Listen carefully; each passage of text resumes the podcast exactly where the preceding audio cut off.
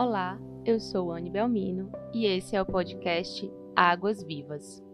Um podcast que traz conversas inspiradoras entre mulheres sobre arte, feminino e criatividade. Juntas, vamos trocar, crescer e florescer. Sejam todas muito bem-vindas.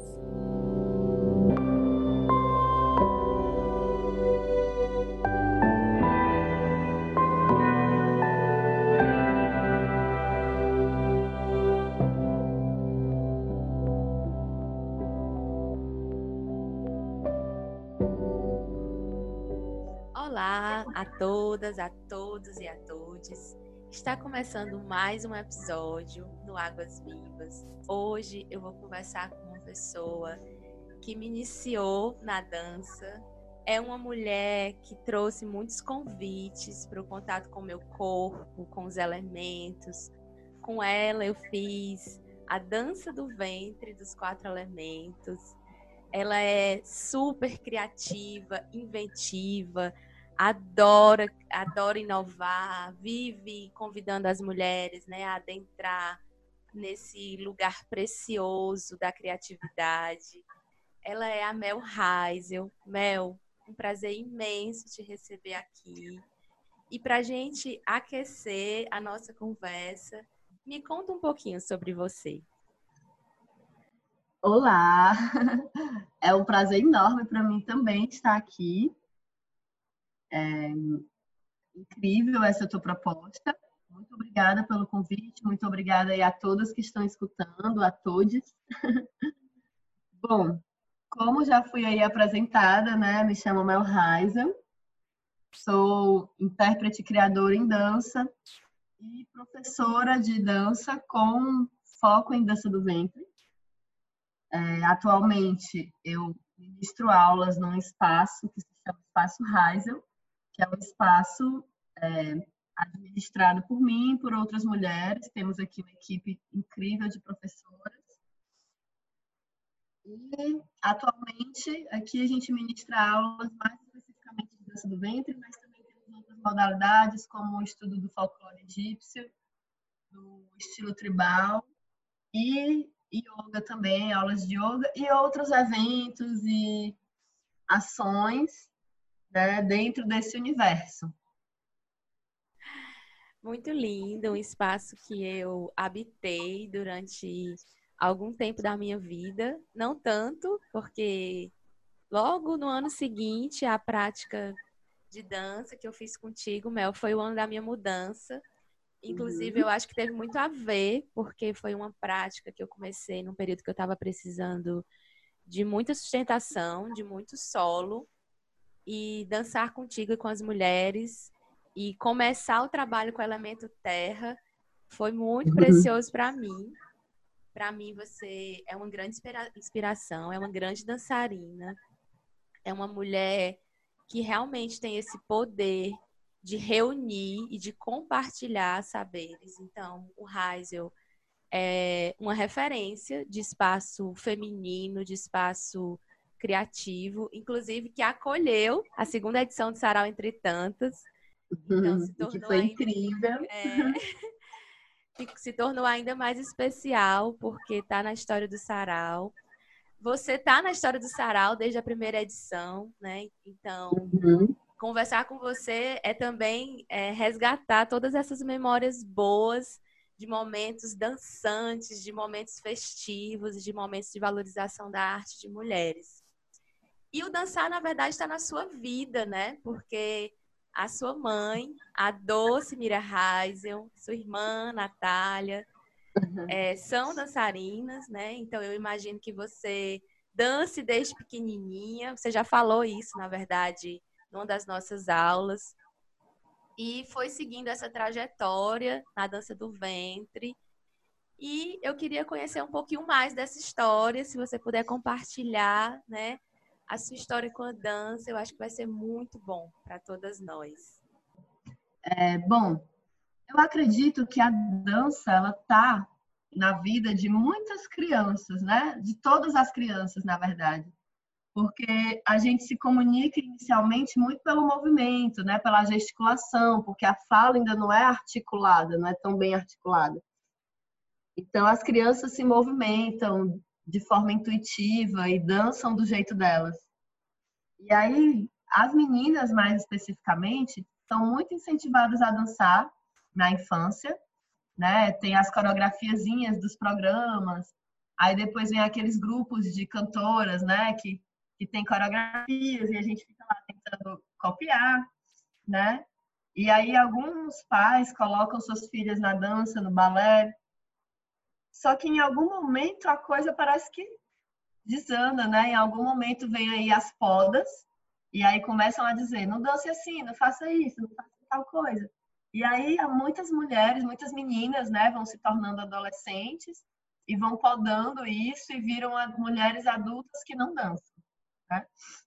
A minha trajetória não é, não é muito diferente nesse início, né? Eu sempre fui uma criança muito dançante, como eu acho que todas, muitas meninas, né? Fazia aquelas coreografiazinhas da Xuxa, depois veio as Chiquititas, depois veio as Spice Girls, e eu estava ali sempre aprendendo as coreografias e criando com as amigas danças, né? Sempre gostei muito dessa coisa lúdica do circo, da dança. É, eu tinha o sonho de ser artista de circo. e aí, é... só que a diferença é que eu não tive essa poda. Eu continuei, é, continuei com a dança na minha vida, no meu universo. Chegou a adolescência, e aí eu lembro que na época eu tinha muito problema de coluna e o médico recomendou fazer academia, né? Fazer musculação para fortalecer a coluna. E aí eu lembro que eu ia para academia, mas eu gostava mesmo era das aulas de dança. E eu ficava mais nas aulas de dança que tinha de aeróbica. Na época era pagode, axé também, que tinha umas aulas de dança. Eu estava lá, fazendo, aprendendo as coreografias é, depois comecei a fazer aula de forró para ir para as festinhas que tinha. Então, assim, a minha vida sempre foi muito motivada pela dança. Eu, a minha motivação de me exercitar, de ir para academia, era para poder dançar. A minha motivação de sair à noite para as festinhas era para dançar, porque eu aprendi as coreografias e eu queria me amostrar nas festas dançando. E aí depois, e foi continuando. Aí depois, em um determinado momento, eu me conectei com a dança do ventre. Eu, tive, eu conheci a dança do ventre. E aí foi quando eu tive essa primeira sensação da dança, de uma dança que eu pensei, uau, isso aqui eu acho que eu quero me aprofundar nisso, né? E foi através da minha mãe. Muita gente pensa que eu danço dança do ventre desde criança, mas não, porque minha mãe ela já começou a dançar dança do ventre tarde. Inclusive, fica aí até a dica para as mulheres que se acham muito velhas para começar a dançar. Quando minha mãe começou a dançar, eu não lembro bem a idade dela, porque eu sou péssima nesse negócio de idade, mas eu lembro que eu tinha mais ou menos uns 15 anos por aí. E eu lembro que ela começou a dançar dança do ventre, depois de uma separação, tinha lá duas filhas, e aí começou a buscar algo, né? Uma atividade, e ela encontrou a dança do ventre, e ela se identificou muito e logo ela começou a dar aula.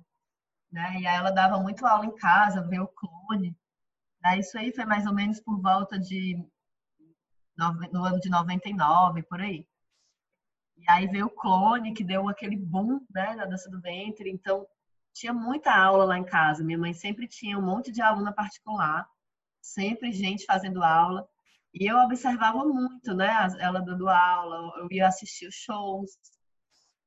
E ela ensinava ali pra gente uns movimentos. Mas assim, quando eu comecei oficialmente a fazer aula de dança do ventre assim, oficial foi em 2005, que foi quando ela abriu o espaço Miriam Heisel, que foi um espaço muito importante aqui na cidade, eu acho que foi um dos primeiros espaços total assim dedicados para a dança do ventre. E aí eu comecei a fazer aula assim, é, formal, formalmente falando, né? De estar na sala de aula fazendo aula. Eu tinha acho que uns 18 anos, mais ou menos. E eu estava no pré-vestibular. Estava fazendo terceiro ano. E eu lembro que na época, nossa, faltei muitas aulas para ir fazer show. Enfim, eu fiquei muito envolvida com a dança. Né? Queria muito estar fazendo parte dos espetáculos das apresentações da companhia, que na época era a companhia Sofia Fad, que a Sofia foi minha primeira professora, assim, de sala de aula, né? Que a, a minha mãe, claro, me ensinou, foi a primeira pessoa que me ensinou, mas era aquela coisa tipo assim, ah, meu filho, o movimento é esse. Eu dizia, mãe, como é que faz isso? E ela mostrava. Mas assim, a primeira vez que eu estive em uma sala de aula com outras alunas foi com a Sofia Fad, porque ela dava aula lá no espaço Miriam Heisel, né? É o espaço da minha mãe. E aí pronto, aí me encantei com a dança do ventre. E desde então, é, eu só me encantando cada vez mais. Fui descobrindo mais sobre esse universo, sobre a cultura árabe, né, a cultura oriental, e sobre o Egito, e me, me apaixonando cada vez mais. E até hoje eu continuo me apaixonando é um universo muito grande, culturalmente falando, né? E você vai sempre descobrindo coisas novas. E aí, nessa minha trajetória de professora de ventre, eu também experimentei muitas outras danças. Né? Muitas vezes eu ia dar aula no, nos lugares que eu dava aula, tinha outras danças.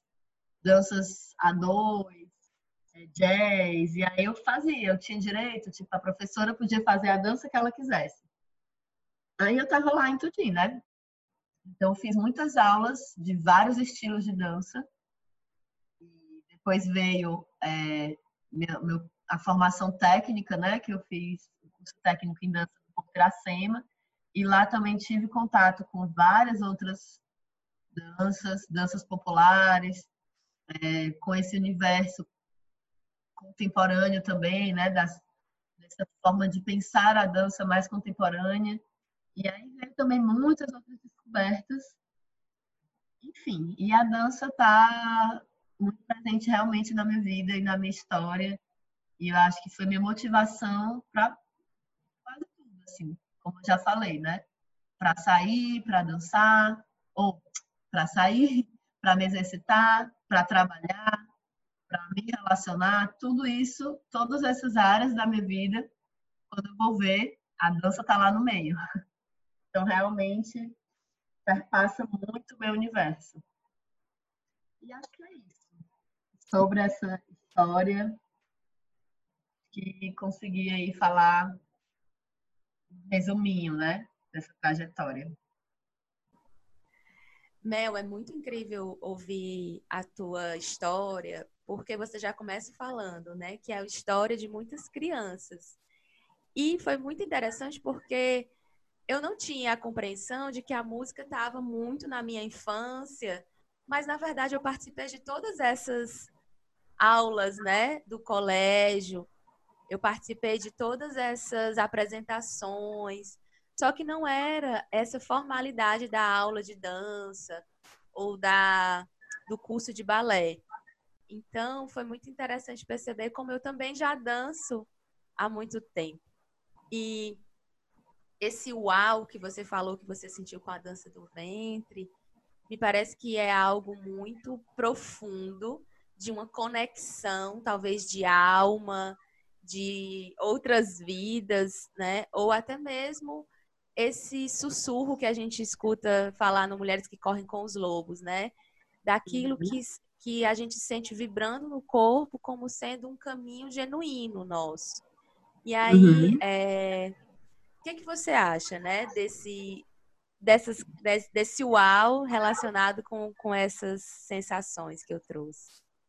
Eu acho que sim, faz muito sentido. Eu já tentei entender muito pelo raciocínio lógico, assim, tipo, meu Deus, por que, que eu fui me interessar por essa dança, assim, que louco. Lá, não sei da onde, assim, lá do outro lado do, do, do mundo. Então, já tentei entender muito pelo raciocínio lógico. Mas eu acho que não dá para a gente entender pela lógica. Até porque a lógica ela vai separar as coisas por tempo, por distância, né? por espaço, quilômetros. E nem tudo funciona assim. Né? Eu acredito que por algum motivo essa dança chegou até mim. Quando você vai ver a história da colonização e a trajetória dos povos ciganos, você começa a entender que não é tão distante assim da gente, esse universo, né? Que por mais que exista uma distância física, mas não é tão não é uma distância tão grande como a gente acha que é, porque está aqui também, também faz parte, né? E é isso, é, é esse sussurro mesmo, essa essa ideia de que, nossa, com isso eu posso contribuir, né? Eu posso fazer alguma contribuição para outras pessoas. E também tem uma questão que o apaixonamento às vezes é algo que a gente nem, não tem muito como explicar, né? A gente se apaixona e simplesmente a gente se apaixona, não tem. Talvez a ciência até tenha uma explicação bem lógica para isso, mas eu prefiro continuar com essa ideia, mas é, sem muitas explicações mesmo. Mais visceral, tem até um, né? É, tem até um autor aí, que é o Neil Gaiman, que ele, em uma entrevista aí que ele é questionado sobre um personagem da, de uma história dele, né? Ele diz assim: o que perdura é o mistério e não a explicação. Eu acho que no momento que eu encontrar uma explicação para isso, vai perder todo esse mistério. E no final, esse mistério, ele também é o que move a gente, né? É o não saber, é o não entender e só fazer o que sente que deve ser feito, mas sem precisar ter todas as respostas. Nossa, que profundo. Né? e é isso mesmo, né? Super, super sinto que quanto mais às vezes a gente fica buscando pela via da razão, mais a gente se distancia dessa essência. E quando você fala, eu lembro da, da sua apresentação também, né? Quando você diz, eu sou intérprete, criadora e artista. Isso para mim já é um grande mistério, né? No sentido de que me dá muita vontade de conhecer, né? De apreciar e de contemplar essas criações e toda e toda a magia que você traz na sua dança. Eu já tive a oportunidade de te ver dançando algumas vezes e é sempre muito profundo, muito forte a forma que você os elementos que você traz na sua dança, a forma que você move, o uso do véu, tudo isso, né, move esse mistério e é muito, muito incrível. Mel, eu sou realmente uma grande admiradora do seu trabalho, da sua força e dessa potência de mobilizar outras mulheres e de trazer esse convite para que as mulheres também encontrem esses mistérios internos e revelem através da sua dança. Foi assim que eu conheci a força do meu elemento A, dançando com você. E eu acho que a dança do ventre, ela é uma dança muito potente, forte, né? Tem uma, uma relação profunda com o feminino. Mas uhum. como você já trouxe, né, agora há pouco, e, e um pouco também dos, nos nossos encontros, o quanto que essa dança ela foi marginalizada, ao passo que os corpos das mulheres também foram marginalizados e violentados. Né? Uhum. E aí foi preciso todo um trabalho de desconstrução e um trabalho que ainda está acontecendo de resgate dessa dança e desse poder para além desses mitos que foram criados e desses preconceitos que foram estabelecidos, né, socialmente. Como é que você sente, né, esse processo atual da dança do ventre na nossa sociedade? É, com certeza, né? Antes de tudo, queria dizer que achei muito linda a tua fala. Obrigada, fiquei muito feliz todos as, os elogios. Muito feliz mesmo, muito obrigada. É, realmente, esse tipo de reconhecimento, eu acho que no final é o que sustenta a nossa vontade também de continuar fazendo, né? E sobre essa questão que você falou, pois é, a dança do ventre, ela tem é uma dança que tem uma trajetória muito forte de protagonismo feminino, né? Não acho hoje em dia, assim, depois de muito pesquisar e tudo, não acho que seja uma dança exclusivamente feminina, inclusive existem relatos de homens que também dançavam e que foram silenciados também pelo preconceito, né, pelo o processo de colonização, de, pelo fato de que os corpos femininos eram corpos mais fáceis, entre aspas, de serem objetificados pelo sistema patriarcal que estava né, se instaurando, mas é uma dança que tem um protagonismo feminino muito forte, sim. É uma dança que foi muito, é, digamos, que teve à frente muitas mulheres arriscaram muito para continuar fazendo essa dança, né? E, sim, é uma dança que passou por todo esse processo de estigmatização que teve a ver com os processos de colonização mesmo do Egito, né? De quando estava se havendo esse intercâmbio muito forte entre Europa e Egito e aí muito do, da visão que eles tinham sobre esses corpos, sobre essas mulheres, foi retratada na literatura, foi retratada nas pinturas e acabou que se construiu aí um mito sobre essa mulher oriental que dança, um mito sobre os haréns, né, que na verdade eram só a visão daqueles homens daquela época que não entendiam bem o que era aquilo, que não entendiam aqueles corpos que dançavam de um jeito tão diferente e aí se perpetuou uma série de, de preconceitos sobre a mulher oriental que dança, né? E isso reverberou também muito forte na cultura delas também. Houve banimentos, assim, houve um momento que foi feito um banimento, né? O líder lá, Muhammad Ali, é, o banimento das dançarinas, e as dançarinas estavam banidas do Cairo, e elas tiveram que migrar para outros lugares, e muitas delas empobreceram, enfim. É, é um processo assim bem, a gente tem que estudar bem a história para entender como que, o que essas mulheres precisaram enfrentar e o que tudo que aconteceu para que hoje em dia muitas pessoas achem que a dança do ventre é uma dança vulgar ou que é menos, que não é muito, é, não é uma arte, né? Tem algumas pessoas que acham isso. Mas, assim, felizmente, a coisa está mudando. Porque, como tudo que é muito marginalizado, parece que em algum momento a coisa se fortalece e as pessoas daquela cena começam a se fortalecer e criar seus próprios espaços. E hoje em dia a dança do ventre tem um cenário muito forte, que eu acho que vem do fato de que eu lembro que quando eu comecei a dançar, a dança do ventre não era muito incluída, por exemplo, no, nos festivais, tipo, tinha lá um festival de dança que reunia várias danças, balé, jazz e não sei o quê, e a dança do ventre nunca estava lá. Sei lá, no, nos, nos editais da cultura, na programação cultural da cidade, nunca tinha, na verdade, ainda não tem muito, né? A gente ainda está nesse processo.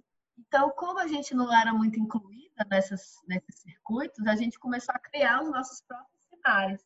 E hoje em dia a dança do ventre tem um cenário muito forte, pelo menos aqui no Brasil, né? Existem muitos festivais ao, ao, ao redor do Brasil, existe um cenário forte assim de dançarinas, existe uma revista que é a revista Chile, que está publicando sempre informações, entrevistas. Então, assim, tem um cenário muito forte e a gente vem nesse processo de tentar fazer as pessoas entenderem o que é essa dança, de onde ela vem, é, como ela se constitui, entenderem que faz parte de uma cultura, né? Enfim, e levar é, informação mesmo para as pessoas acerca da dança, para conquistar um espaço maior dentro do cenário artístico. E felizmente isso vem acontecendo, vem mudando muito a imagem que as pessoas têm da dança do ventre. Eu lembro que quando eu comecei a dar aula, muita gente tinha aquele pensamento de tipo assim, ah, eu vou dançar, eu quero dançar para o meu marido, então vou procurar mente. Não que isso seja errado, tá? Acho que, incrível, você dá de presente no amor da sua vida uma dança. Mas a motivação era só isso. E hoje em dia, não. Eu vejo que muitas mulheres buscam a dança do ventre porque querem ter um momento assim, elas com elas mesmas. E também, algumas querem aprender, entender sobre a cultura. Tipo, elas buscam a dança porque gostam da dança, porque querem dançar essa dança. E no final das contas é isso, né? por mais que a dança tenha vários outros benefícios indiretos, como melhoria da autoestima, o fato de você estar em um grupo, né, essa socialização do grupo, perder peso, por mais que tenha todos esses benefícios indiretos, no final das contas, dançar tem que ser o, primeiro objetivo para você buscar uma dança, né? Aprender a dançar, querer dançar e estar em contato com todo o universo dessa dança. E esse processo, né, de aprender a dançar, para mim foi um processo muito interessante porque você deu várias dicas, né, sobre como aprender a coreografia. E uhum. eu lembro desse processo de me sentir, né, conseguindo, né, conseguindo uhum. fazer um passo em sincronia com o outro e trazer essa fluidez para o dançar e realmente sentir a conexão do corpo com a música. Então, a coreografia nesse sentido parece ser algo também muito transformador. Foi muito transformador para mim, porque até então eu só dançava de forma muito livre. Eu sou uhum. até um pouco conhecida como uma pessoa que dança estranho. e, e, e aí esse processo de coreografar e de se reconhecer artista da dança e de poder dizer, né, eu sou um artista, é muito potente, principalmente porque nós sabemos o lugar da arte no nosso país, né? Que é um lugar que eu sinto, inclusive, como muito sazonal, a depender do governo, isso é mais ou menos valorizado. Uhum. E do reconhecimento do artista também, né? Então, como que tem sido para você ser mulher e ser artista? É, então, eu aqui tenho um privilégio muito grande, né, de ter um espaço de dança. Então, isso me dá uma certa autonomia, me dá um certo lugar de fazer um pouco do jeito que eu quero, de não ficar tão dependendo dessas sazonalidades, né, que você falou. Então, tipo, muda governo, vem uma pandemia, mas eu continuo conseguindo manter aqui algo acontecendo, né? Mas isso também não me desensibiliza para as questões artísticas da cidade, eu sei que isso influencia muito mesmo. Eu fico observando meus amigos que dependem de editais, que dependem de espaços como Cucas ou outros espaços para poder dar aula. E realmente, assim, é muito complicado, né? Vem situações como essa que a gente está vivendo e muitos cortes e muitas coisas, né? Funcionam e aí as pessoas são muito afetadas. E por mais que eu tenha essa estabilidade que ter um espaço de dança me proporciona, mas se os meus amigos, né, se os meus colegas de área não estão podendo fazer os seus trabalhos, com certeza isso me afeta também, que enfraquece o cenário artístico da cidade. E isso não é interessante, afeta todos, né? Inclusive, também a oferta de cursos que é importante para todo mundo, né? Eu tive aí a oportunidade de fazer um curso técnico em dança pelo Porto Iracema das Artes. enfim, vi a dificuldade, né? Vendo na, durante as aulas, sempre era falado sobre a trajetória desse curso, e eu vi a dificuldade que tem sido manter esse curso existindo, né? Manter esse curso existindo. E me vem sempre esse pensamento, tipo, poxa, será que outras pessoas vão ter essa oportunidade que eu tive de fazer essa formação técnica? E dentro dessa formação também vi a dificuldade de alguns amigos meus que às vezes não tinham assim o dinheiro da passagem de ir fazer aula e a gente mobilizava várias ações lá dentro do curso. Às vezes a gente fazia vaquinha para ajudar alguém que estava sem o dinheiro da passagem, ou a gente fazia um evento assim, um, espetáculo pegava o dinheiro que a gente ganhava dos ingressos e fazia tipo um fundinho de caixa para ajudar na merenda e na passagem de algumas pessoas que não tinham como se não direito no curso. Então a gente vê como a arte realmente ainda é algo que precisa de mais atenção, né? De uma escuta maior. E nessa pandemia, para mim, ficou muito nítido, assim, que a arte é fundamental na vida das pessoas, apesar de muita gente dizer que é besteira, de muita gente ter se incomodado aí com os, os editais que abriram para manutenção da cultura, né? Teve muita gente que ficou com o pensamento de, ah, esse dinheiro era para ser investido na saúde, não na arte. Mas no final das contas, todo mundo recorreu à arte quando a coisa apertou, né? Todo mundo foi ver uma live, todo mundo foi lá fazer uma aula de alguma coisa. Então, assim, as pessoas precisam da arte.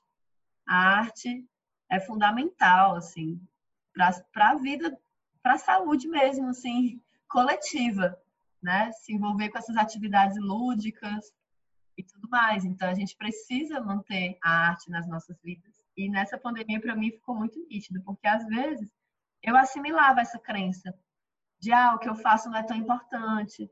Quando houver uma crise, a primeira coisa que as pessoas vão cortar vai ser a aula de dança. Mas no final, isso me provou o contrário, sabe? Me provou que as minhas alunas fizeram questão de continuar fazendo aula, fizeram questão de continuar ajudando o espaço, porque elas não queriam que isso aqui fechasse, né? Eu vi as pessoas buscando mais arte no seu tempo livre então, isso me deu assim, uma sensação de que realmente o que eu faço é importante, o que a gente faz enquanto artista é importante, é necessário, para a gente não endurecer demais, né? Como diz aí o Che Guevara, né? É, endurecer sem perder a ternura, né? A gente precisa se fortalecer, né? De, de todas as questões políticas, mas sem perder essa leveza, essa ternura que a dança, que o, o, contato com o lúdico, com o criativo nos traz. Então, é isso. Eu não sei se eu respondi a pergunta tal qual, porque eu senti de falar outras coisas, na verdade, que estavam mais pulsantes aqui no momento. E tá tudo no campo, né, Mel? Porque uhum. quando você fala desse coletivo e desse caminho singular que você faz e traz a importância dessa troca né, entre a sua trajetória e a trajetória da cidade e pensar uhum. os processos para além das nossas caixinhas, né? Para mim, uhum. isso é, mim, isso é pensar o artista na sociedade. Né? Com certeza. É, é pensar como que nós, enquanto seres sociais, podemos colaborar com o fortalecimento da arte e com a existência dos artistas no sentido de uma existência expressiva, de valorização da, da criação de cada um.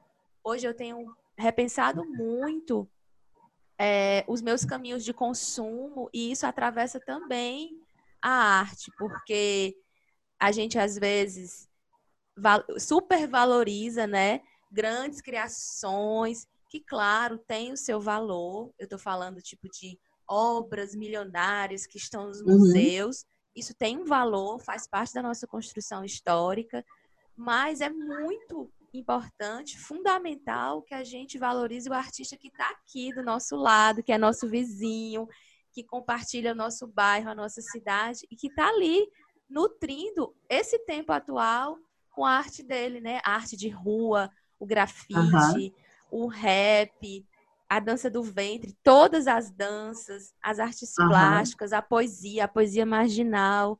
Então, é, esse diálogo e esse coletivo que se junta, né, pra, em prol da arte, eu sinto que tem uma força transformadora muito grande, porque a gente sabe que há grupos e movimentos que andam na contramão, que querem a objetificação da vida, o automatismo, a tecnificação dos projetos e a arte traz a subjetividade, traz o lirismo, traz a estética, né? E traz essa força. Nossa, até me arrepiei quando eu falo aqui. é isso mesmo. É, inclusive, eu atualmente moro num bairro que eu gosto muito aqui, de, acho que foi o melhor bairro que eu já morei aqui de Fortaleza, que é o Joaquim Távora. E eu acho que aqui tem o que me fez gostar tanto desse bairro é que tem um cenário artístico muito forte. Tipo assim, aqui existe um grupo de pessoas que se reúne todo domingo, né, no parque. Agora não mais por conta da pandemia, mas que se reunia todo domingo no parque para um grupo de pífanos, né, que é a pifarada urbana. E eu acho isso tão bonito. E no começo eu não sabia que muitas pessoas desse grupo, que logo que eu me mudei, eu descobri esse grupo e fui frequentar, né? E eu não sabia que muitas pessoas que fazem parte desse grupo moram aqui no bairro, né? Depois eu fui descobrindo, ah, fulaninha mora bem pertinho de mim, ah, mora ali, mora não sei aonde. E todo mundo envolvido com arte de alguma maneira, assim. Uns com a música, outros com a dança, outros com o teatro, outros com artes plásticas, e eu ficava, gente, que louco, que incrível esse bairro. E tem um monte de artista que se encontra, né, para fazer uma movimentação, e isso é tão, tão raro, né? Porque eu morei em bairros aqui muito prédios que as pessoas nem se falavam direito, nem se conheciam, né? E aí, tipo, faz o quê? Dois anos que eu moro aqui, já conheço um monte de gente do bairro, já conheço um monte de artista, já tô lá encontrando a galera, assim, me veio um sentimento de algo que é bem antigo, assim, aquela coisa de, de quando as pessoas do bairro se movimentavam para fazer as coisas. E aí eu fico, nossa, parece que eu tô em outro tempo, sabe? Aqui. E eu fico, poxa, os bairros deveriam ser mais assim, deveria ter mais essas movimentações artísticas, né? Nossa, demais. Esse, esse sentimento de comunidade, né?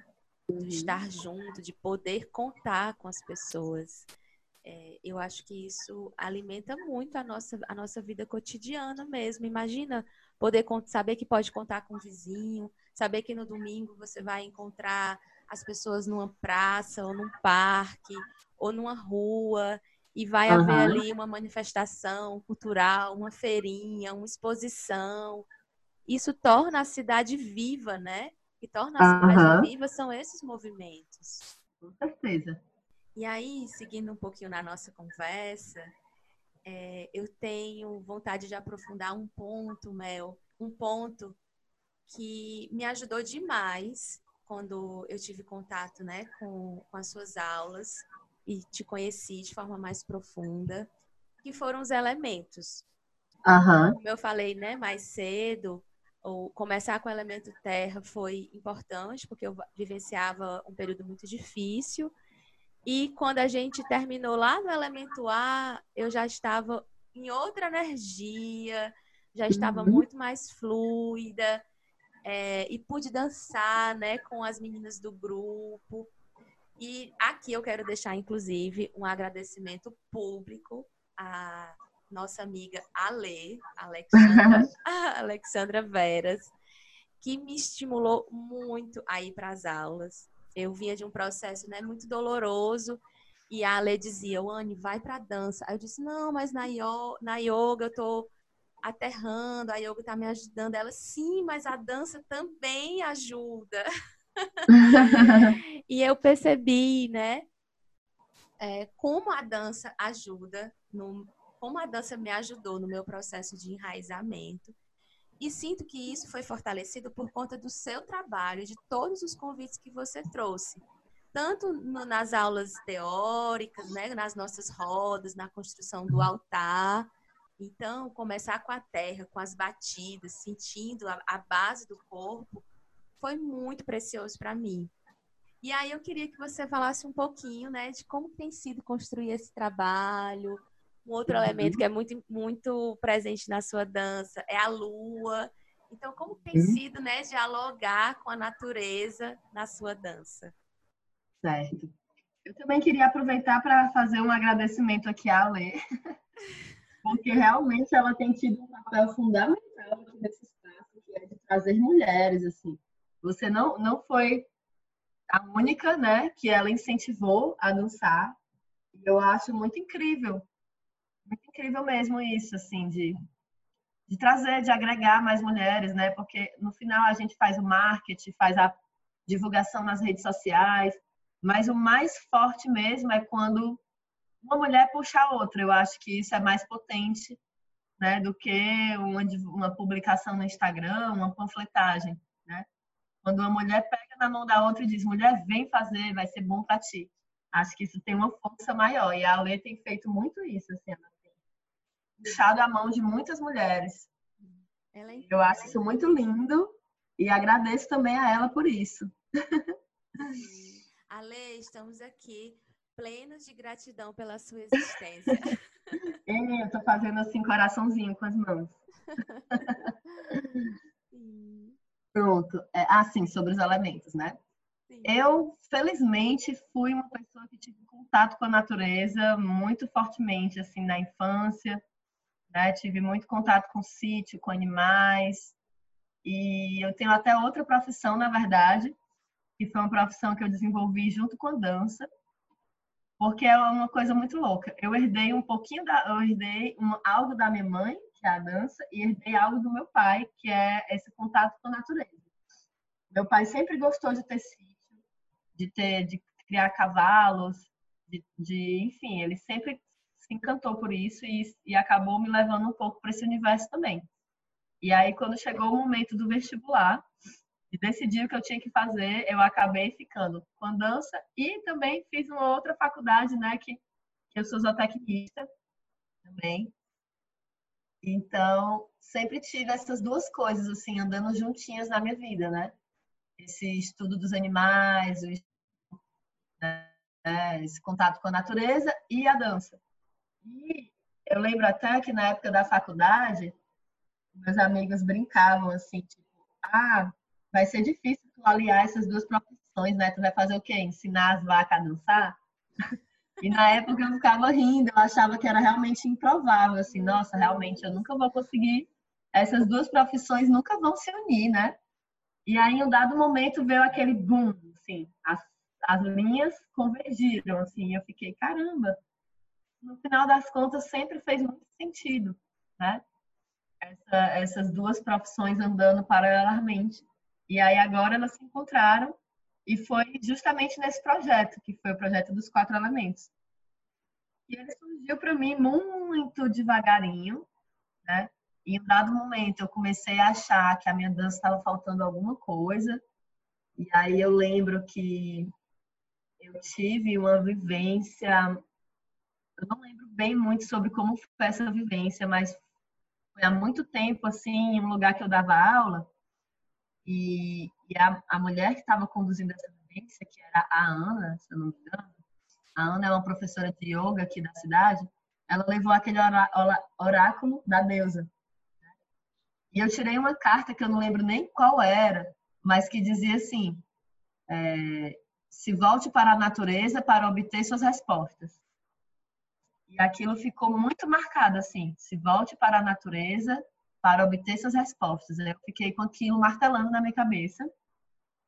E aí me veio a vontade de voltar a frequentar o sítio, que eu tinha me perdido.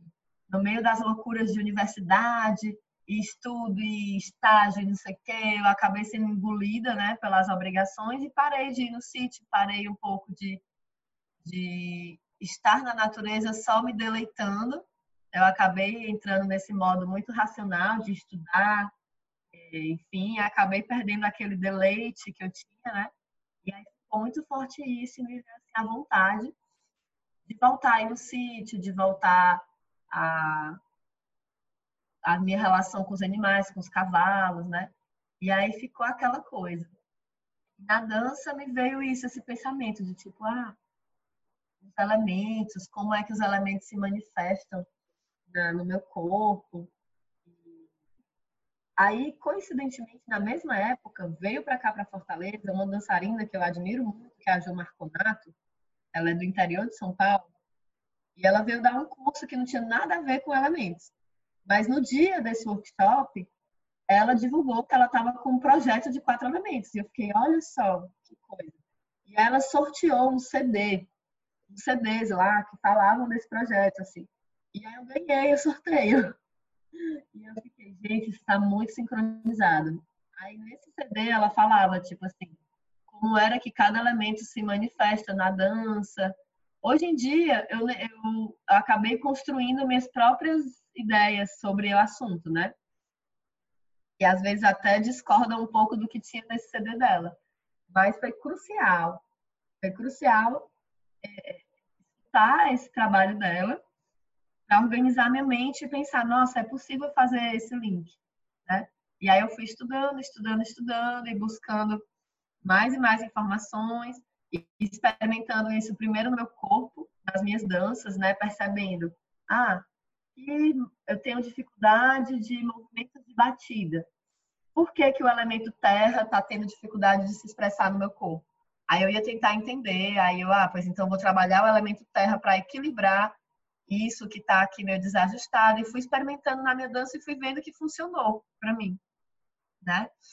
E aí depois me veio a vontade de levar isso para a sala de aula e aos poucos eu fui colocando algumas vivências nas aulas e percebendo que as alunas curtiam até que fui lapidando mais a ideia e se transformou no curso, né, a dança dos elementos, que hoje está virando um projeto maior, que agora é o projeto Alquimia, já está fazendo um link assim com várias outras artes, com fotografia, enfim, outras coisas, e que eu estava justamente, eu ia estrear esse projeto, aí veio a pandemia, aí, aí bagunçou tudo.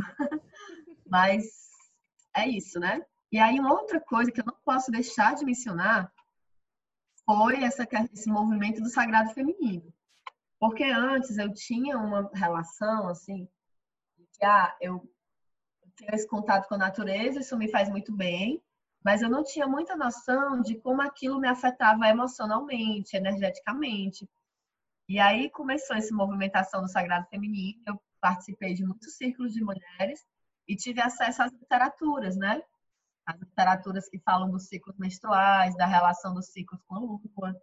Então, aí eu comprei é, essas agendas, né, esses anuários que tem essas mandalas menstruais, né, essas mandalas lunares que você vai marcando as coresinhas de acordo com o seu ciclo, de acordo com o que você está sentindo.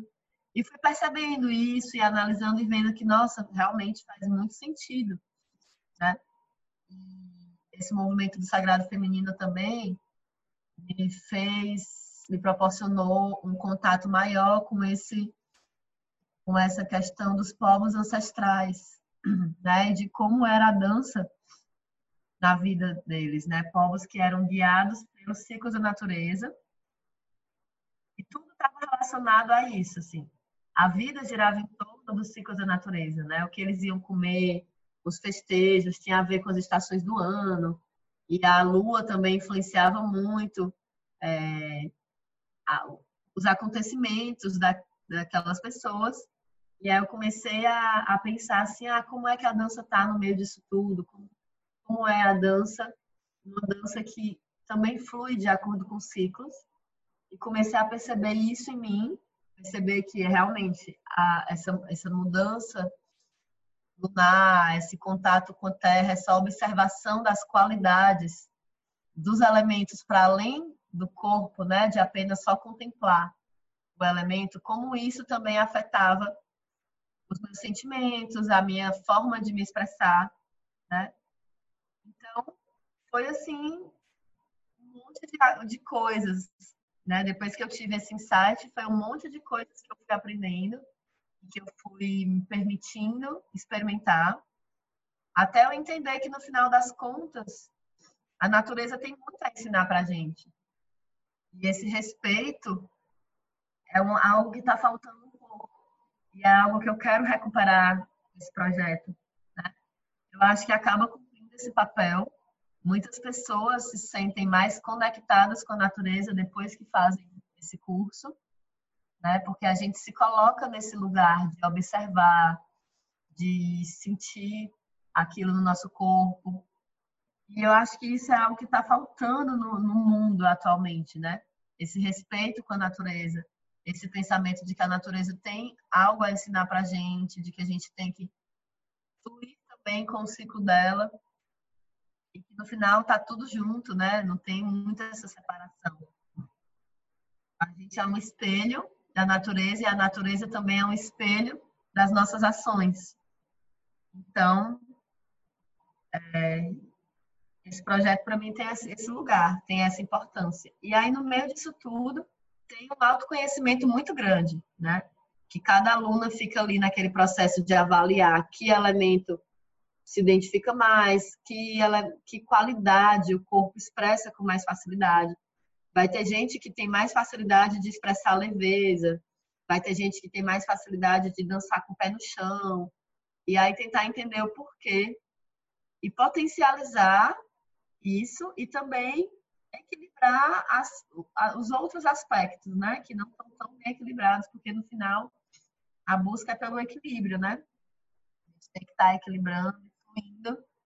E cada fase da nossa vida vai exigir uma qualidade, vai exigir um, uma ação diferente, né? Então é isso. Eu acho que esse projeto, para mim, foi muito transformador na minha dança e eu fico muito feliz de ver ele também transformou a dança de outras pessoas Inclusive a minha. Inclusive a sua. Fico muito feliz com isso. E acho que a grande missão é essa, assim, é fazer realmente resgatar um pouco, né, dessa ancestralidade, desses povos que tinham um maior contato, que tinham é, uma dança mais intuitiva, que a gente não sabe muito bem como é essa dança, é até meio difícil se saber exatamente como dançava, né? Porque muita coisa mudou. Mas eu vi na dança do ventre, nessa dança do ventre atual, mesmo com todas as transformações que a dança já passou para se tornar essa dança acadêmica, e essas transformações também são importantes, mas eu vi na dança do ventre um potencial de fazer essa, esse, de entrar também nesse processo, né? Não é à toa que nas aulas a gente estudava muito as técnicas de dança do ventre, mas também tinha um espaço para a dança pessoal, né? Que é o que eu costumo chamar. Todo mundo tem um jeito já de se movimentar, que é meio que pessoal, né? A técnica ela tá ali para te auxiliar, para te ajudar a liberar, porque assim, não dá para a gente também negligenciar o fato de que muitas pessoas, por não dançarem, passarem muito das suas vidas sem dançar, acabam não desenvolvendo a habilidade de coordenação motora, acabam tendo dificuldade de, de escutar uma música e trazer essa, essa música para o corpo, traduzir esse, esse, esses instrumentos no corpo né? Assim, às vezes o corpo tá meio travado também, não tá, não tem muito alongamento, não tem muito tônus. E eu acho que a técnica ela vem para mais para auxiliar isso, assim, né? Para desbloquear certos movimentos que às vezes foram bloqueados pela falta de, treino, pela falta de, de alongamento, pela falta de realmente dançar mesmo na sua rotina. E a técnica ela vem para isso, mas no final todo mundo tem um jeitinho ali de dançar, que é importante a gente trazer também, né? E manter isso, que é a dança pessoal. Então que a técnica ela venha para nos, nos auxiliar, não para padronizar ou encaixotar. E eu acho que esse curso também tem essa proposta de usar a técnica da dança do ventre para ser uma ponte né, que vai preparar o seu corpo para a dança que sempre esteve dentro de você e que sempre está dentro de você. Que lindo, Mel. Maravilhoso te ouvir. É, super ressoa em mim, sabe? Super reverbera, porque eu sinto e penso exatamente assim, né, sobre os processos criativos e os processos de movimento e de poder fluir com o que a gente já tem, mas também buscando caminhos de aprimoramento e de reconstruções e de restauros daquilo que a gente perdeu ao longo da vida. Então, muito, muito inspirador te ouvir e tenho vontade de conversar mais, mas a gente vai dando os contornos finais né, desse uhum. episódio com uma reflexão que eu acho que é muito importante, porque talvez muitas das mulheres que nos escutem agora tenham vontade de dançar, mas ainda não se permitam. E você, uhum. pela sua experiência, por estar junto de tantas mulheres, né, acompanhando esse desabrochar na dança, na arte, na vida, eu sinto que tem muito a contribuir. Então, o que, que você pode dizer para uma mulher que deseja dançar mas que ainda não se autorizou por achar que não consegue, porque não tem talento ou por qualquer outro motivo? Esse sentimento de medo de tentar o novo é algo muito recorrente no, nesses nossos tempos contemporâneos. E sempre tem o desafio de tentar algo, de fazer algo pela primeira vez, mas ao mesmo tempo que tem o medo e o desafio, tem aquele frio na barriga e aquela, aquela ideia de que tudo pode ser, de que você está entrando em um universo totalmente inesperado, onde tudo pode acontecer, né? Então se permita, se permita dançar, seja numa escola de dança, seja num, se você busca algo mais mais direcionado, ou seja em casa sozinha, você não precisa mostrar para o mundo, às vezes pode ser um processo só seu, né? Você não precisa é, provar para o mundo que você dança. Você pode dançar no seu quarto sozinha, se você deseja dançar. Mas é importante, muito, muito importante que a gente movimente o corpo, que a gente deixe essa energia fluir. Faz muito bem, é extremamente importante é, para a nossa energia como um todo. Reverbera em todas as nossas áreas, em todos os nossos aspectos. Né? E se você busca um ensino mais direcionado, numa escola de dança, numa aula de dança, é, busque um lugar que você se sinta acolhida, né? busque um lugar que você se sinta bem. Lembrando também que no começo, tudo que a gente vai fazer traz um desconforto, mas superar esse desconforto também é importante. E no final só vai vir assim coisas boas, pelo menos é o que eu escuto aqui das alunas, né? Que muitas delas no começo vêm com esse pensamento de ai meu Deus, não consigo, ai coitada da professora, vai ter muita vai ter que ter muita paciência. Mas assim, uma professora mesmo que gosta mesmo de ensinar, ela gosta também desses desafios. Então a gente quer, a gente quer também juntas, né? Junto com você superar esse medo, superar essas crenças e provar aí para essa sociedade que a dança não tem idade, não tem biotipo, não tem gênero e que todo mundo pode sim dançar e construir essa rede de apoio essa, essa, esses laços, que eu acho que o mais lindo da dança do ventre, muita gente fala assim, tipo, ah, a dança do ventre resgata o feminino. Eu não sei que feminino, que feminilidade é esse que as pessoas falam. Não sei se está associado à vaidade, aos figurinos, a, maqui a usar maquiagem. Não sei, às vezes eu até me incomodo com esse encaixotamento do feminino em algo que se resume à maquiagem e à beleza, né? Isso me incomoda um pouco, mas no final tem uma coisa que é inegável, assim, que eu tenho que falar sobre a dança do ventre, que é resgatar esses laços de solidariedade entre as mulheres. E eu acho que no final, para mim, esse resgate do feminino que tanto se falam, aliando a dança do ventre, é isso. É você se permitir também estar com outras mulheres que vão se apoiar, que vão se ajudar, que vão crescer juntas, que vão superar esses desafios juntas e vão chegar no palco e vão se olhar assim e pensar, amiga, a gente chegou até aqui, olha, a gente conseguiu. Então, isso no final das contas é o que eu acho mais lindo, né? Então é isso, se permita dançar, seja para se apresentar no teatro, seja para dançar no seu quarto, seja para ir para uma sala de aula, seja para dançar só para você, seja para socializar com outras mulheres, mas movimente o seu corpo. Eu acho que isso é algo que precisa ser resgatado na nossa sociedade atualmente. É esse hábito de dançar. É isso, bailemos, bailemos juntas. Bailemos. Mel, que lindo te ouvir. Nossa, eu fico aqui te escutando e respirando e suspirando, porque eu amo dançar e eu sempre amei dançar. E te ouvindo, eu fico pensando em quantas possibilidades a dança é, tem trazido para a minha vida, sabe? No, no, sentido de autoestima, no sentido de mergulho interno, de me uhum. descobrir. Isso que você falou, né, sobre a relação com os elementos. Então foi, foi, está sendo e ainda será, né, com a graça das deusas durante muitas vidas, um, um lugar que eu me sinto acolhida e amparada. E dançar com outras mulheres realmente tem uma força muito, muito incrível, mágica, inexplicável. É bem isso mesmo, Anne. Eu acho que dançar tem que ser isso. Tem que ser acolhimento, tem que ser alegria, compartilhar alegria através do movimento.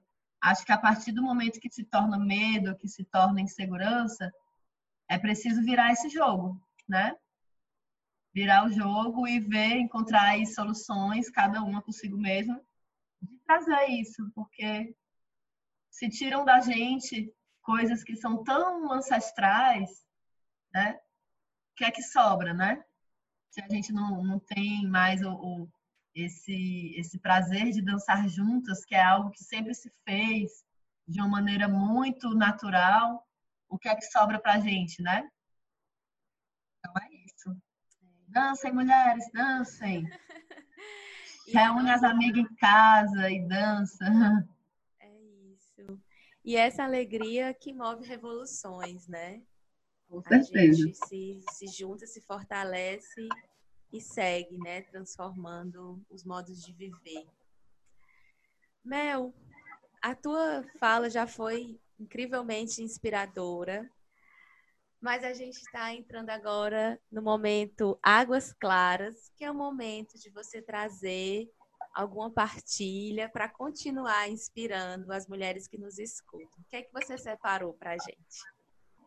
É, bom, eu trouxe aqui trechinhos de dois livros que me marcaram bastante. Um que me marcou no início da minha trajetória, que foi minha mãe que comprou esse livro e foi assim, acho que o primeiro livro de dança do ventre que eu li, que é Descobrindo Sua Deusa Interior, da Sueli Liz. Esse livro, ela é bem antigo, assim, mas eu realmente tenho um carinho muito grande por ele mas ela fala da luz e da sombra de várias deusas, né? Essas deusas gregas mais conhecidas, tipo Afrodite, Deméter, Perere Parará. Fala dos chakras, fala dos movimentos de dança do ventre, como com os movimentos despertar a energia dessas deusas e dos chakras. E aí tem uma frasezinha, tem um trechinho que eu acho bem lindo, e uma frase também que acabou sendo nosso slogan, né, que eu vou falar no final. E um outro livro também, que é A Dança do Sagrado Feminino, da Iris Stewart. Nem sei se eu pronunciei certo. Mas que também é muito legal. E, enfim, super recomendo.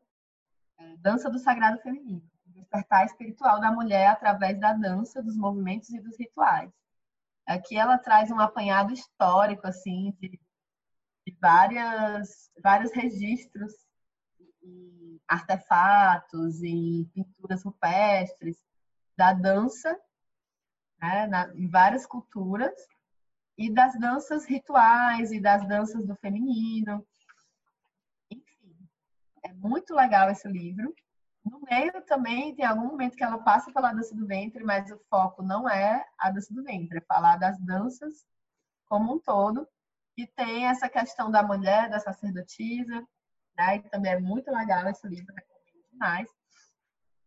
E aí eu vou ler aqui algumas frasezinhas, né? Que tem, que tem a ver com essa coisa que a gente falou, do, dos ciclos, do presente e passado, né? Um é desse primeiro aqui, que, ou desse que eu falei, que é a dança do sagrado feminino. Na verdade, a frase é da Isadora Duncan. Não é da, da autora, mas ela coloca aqui no livro. Que é o seguinte. Se buscarmos a verdadeira origem da dança, descobriremos que a dança do futuro é a dança do passado, a dança da eternidade e que sempre foi e sempre será a mesma. E a outra frase, que é desse outro livro, da Sueli Liz, que fala, outra frase no outro texto. No dia em que eu descobrir o meu destino e o meu caminho, talvez tantas coisas e assuntos na Terra já tenham se transformado e eu ainda estarei tentando entender os ciclos da lua e das marés que vão e vêm nas tempestades. E aí ela fecha o livro com uma frase que eu dizia o nosso slogan, que é dance e transforme seu mundo. Bom, é isso. É isso que eu posso recomendar. Dance e transforme seu mundo. É a única promessa que a gente pode fazer no final das contas. É essa. Quanta lindeza, Mel. Essas, essa, esses trechos que você separou e os livros, né? Eu não, não, não li os livros, mas só pelos trechos a gente já começa a imaginar o que nos aguarda, né? Parece um mergulho. Eu, eu poderia fazer uma lista enorme de livros, mas eu separei aqui alguns que eu, que eu acho que são bem legais para quem quer começar a entrar nesse universo, né? Sim. E falando em fazer listas, eu acho que muitas mulheres podem, né, nesse momento, estarem com vontade de conhecer mais de você, saber mais as suas referências. Então, conta pra gente um pouco, né, de como te encontrar e quais são os projetos que você está ofertando. Então, estamos aí nas redes sociais, no Instagram, no, no YouTube. No Instagram é, e no YouTube vocês, vocês podem achar o espaço, né? Vai ter lá no Instagram, arroba Espaço Heisel. No YouTube também, se digitar Espaço Heisel, vai aparecer aí alguns vídeos, algumas coisas nossas. E também eu tenho o meu Instagram pessoal, que eu compartilho processos mais meus, né? Que é o arroba Mel Heisel. Esse Heisel é R-A-Y-Z-E-L. Tem também meu canal no YouTube, né? Se digitar aí Mel Heisel vai aparecer algumas coisas. E é isso, estamos no momento é, nos ajustando aí a esse período, com aulas online. É, as aulas presenciais a gente retomou, mas com todos os procedimentos e com quantidade reduzida de alunas e de turmas, então algumas turmas já estão é, fechadas, mas ainda temos algumas turmas abertas para quem quer fazer aula.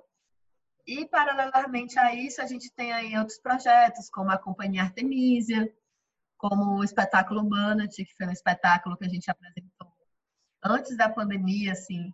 Por sorte, a gente apresentou em janeiro, então deu tempo a gente apresentar ainda esse ano.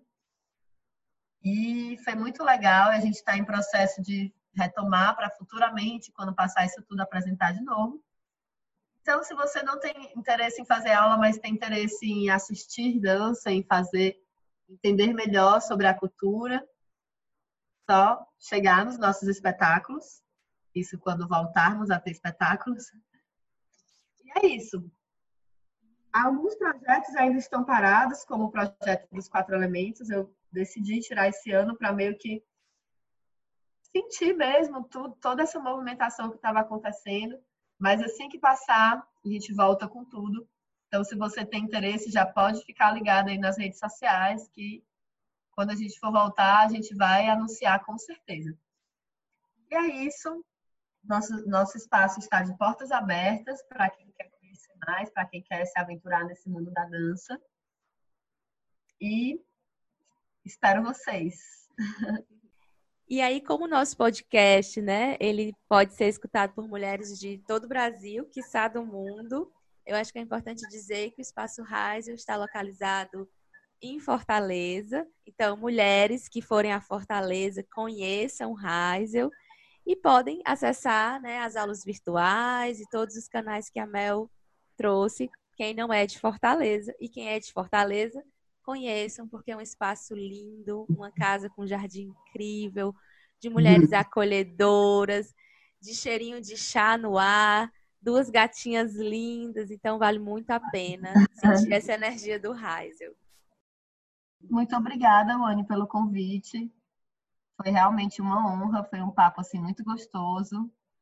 Muito legal poder falar dessas questões, poder trazer um pouco, né, de tudo tudo isso que perpassou a gente e a nossa relação e tudo que a gente construiu juntas.